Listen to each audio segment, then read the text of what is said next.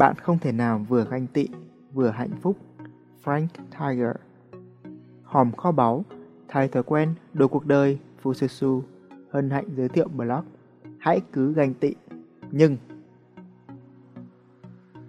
Từ thời ăn lông ở lỗ, người ta đã ganh tị xem lông của ai mượt hơn, lỗ của ai hoành tráng hơn. Ý tôi là ngày xưa, người ta mặc áo lông thú và sống trong hang. Ganh tị là một cảm xúc lâu đời và rất tự nhiên, mà thứ gì thuộc về tự nhiên hầu hết đều tốt. Nếu có xấu thì là do con người. Hãy cứ ganh tị, nhưng với sự hiểu biết đúng đắn về bản chất của nó, với suy nghĩ và hành động đúng đắn, ganh tị sẽ trở nên có ích. Bản chất của ganh tị là gì? Khi ai đó có thành tích tốt hơn, người ta ganh tị. Khi ai đó kiếm nhiều tiền hơn, người ta ganh tị. Khi ai đó may mắn hơn, người ta ganh tị. Thậm chí, khi ai đó được nhiều người ganh tị hơn, người ta cũng ganh tị.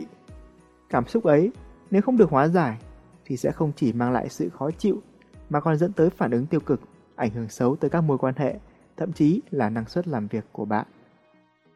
Có rất nhiều định nghĩa và phân tích về thói quen ganh tị của người đời. Có người cho rằng ganh tị bản chất là lòng tự trọng thấp. Đó là khi bạn không nhận thức được giá trị của bản thân nên cố gắng trở thành người khác. Có người thì cho rằng ganh tị là tín hiệu cho thấy bạn cần phải nỗ lực và cố gắng hơn. Cho dù người ta gọi ganh tị với cái tên thế nào đi nữa, thì nó đều là dấu hiệu cho thấy có thứ gì đó bên trong không ổn, chứ không phải ở bên ngoài. Xong hầu hết mọi người lại đổ lỗi cho bên ngoài. Tại người đó thế này, tại chuyện này, chuyện kia. Việc đổ lỗi như vậy đâu có đem lại lợi lạc gì. Hơn nữa, bạn khó mà giải quyết vấn đề gốc rễ bên trong nếu chỉ hăng hái cắt lá tỉa cành bên ngoài. Suy nghĩ sao để hóa giải sự ganh tị? Chúng ta đang sống trong cùng một lúc hai thế giới, bên ngoài và bên trong. Bên ngoài là thế giới vật chất, là những gì bạn thấy hàng ngày bằng đôi mắt của mình. Còn bên trong là thế giới của tinh thần, nơi những suy nghĩ, những cảm xúc của bạn dấy lên khi bị tác động bởi đối tượng nào đó ở thế giới bên ngoài. Ganh tị là một cảm xúc, nó thuộc về thế giới bên trong. Để đối trị hiệu quả, bạn cần phải dùng những gì thuộc về thế giới bên trong. Bạn có thể học cách tĩnh tâm để không bị cảm xúc chi phối, hoặc đơn giản là điều chỉnh suy nghĩ của mình về ganh tị. Hãy hình dung, ganh tị giống như một chiếc còi báo động rằng có thứ gì đó bên trong bạn không ổn, rằng bạn phải cải thiện một thứ gì đó, chứ không phải là người khác. Do đó, khi cảm thấy mình ganh tị, thay vì để cho những suy nghĩ tiêu cực dấy lên, hãy tập trung vào một suy nghĩ duy nhất, có gì đó bên trong mình đang không ổn. Khi làm vậy là bạn đang đi tới trước bàn điều khiển cảm xúc và tắt cái còi báo động đang hú lên ganh tị. Mọi thứ sẽ dịu xuống một chút, nhưng nếu bạn không hành động để thay đổi bản thân, cái còi ấy sớm muộn sẽ hú lên lần nữa mà thôi. Hành động ra sao? Hành động gì để biến ganh tị trở nên có ích? Khi có ai đó đạt thành tích cao, người ta sẽ chỉ thấy vẻ hào nhoáng của kết quả họ đạt được, chứ ít ai biết họ đã phải thực sự trải qua những gì. Do đó, người ta rất dễ dàng đánh giá. Ôi trời, chẳng qua là nó thế này, thế kia. Còn về chuyện may mắn, thật ra thế giới này chẳng có gì là ngẫu nhiên. Mọi thứ đều được chi phối bởi luật nhân quả. Sự may mắn đơn giản là hoa trái của những hạt giống tốt đẹp được gieo trước đây mà thôi. Việc đánh giá có thể làm sướng cái mồm người nói, khóa cái tai của vài người nghe, chứ chẳng gieo được nhân nào tốt đẹp. Thay vào đó, hãy chúc mừng thành công của người khác, thậm chí bày tỏ sự ngưỡng mộ bằng những lời khen tặng chân thành. Dù sao đi nữa, họ đạt thành tích tốt hơn, có nghĩa là vượt lên trên chính mình, họ thật đáng khen. Và nếu đối xử tốt với một người may mắn, biết đâu bạn cũng sẽ có lộc. nhiều tầm nhiều mã tầm mã, nếu bạn lựa chọn ghen ghét những người giỏi hơn, thì bạn chỉ có thể kết bạn được với những người giỏi lắm là bằng mình. Làm sao có thể vươn lên bầu trời nếu bạn chẳng bao giờ chịu ngẩng cổ lên cao?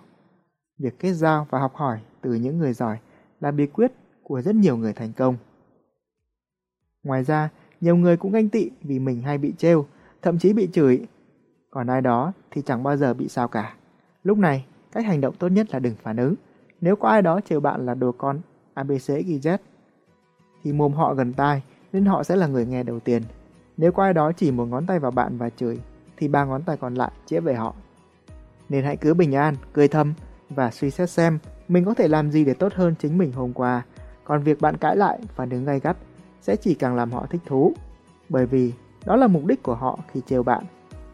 Tóm lại, hãy cứ ganh tị, nhưng hãy hiểu rằng đó là một dấu hiệu cho thấy có thứ gì đó không ổn ở bên trong, có thứ gì đó ở bản thân mình cần phải cải thiện, và rồi bình an cải thiện nó, chứ đừng mất công đánh giá, phán xét hay cố gắng thay đổi thứ gì đó bên ngoài, không nằm trong tầm kiểm soát của bạn. Luật thiên nhiên là thế, khi bạn trở nên tốt đẹp hơn, sẽ chẳng còn gì phải ganh tị. Lúc ấy, ganh tị sẽ trở thành công việc của người khác. Họ ganh tị với bạn và đó là cơ hội để họ trở nên tốt hơn.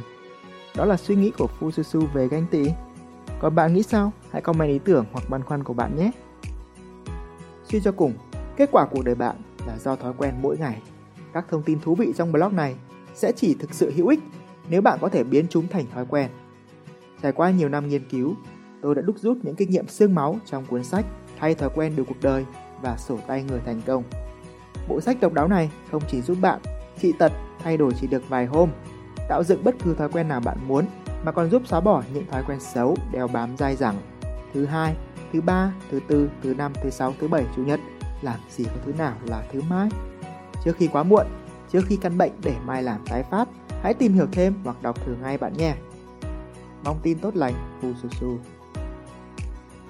Tái bút Để Fususu tiếp tục sáng tạo, bạn có thể tài trợ cảm hứng bằng một thử thách nho nhỏ. Hãy Google từ khóa dành tị và tìm bằng được blog này. Bấm vào đó, quay lại đây để comment.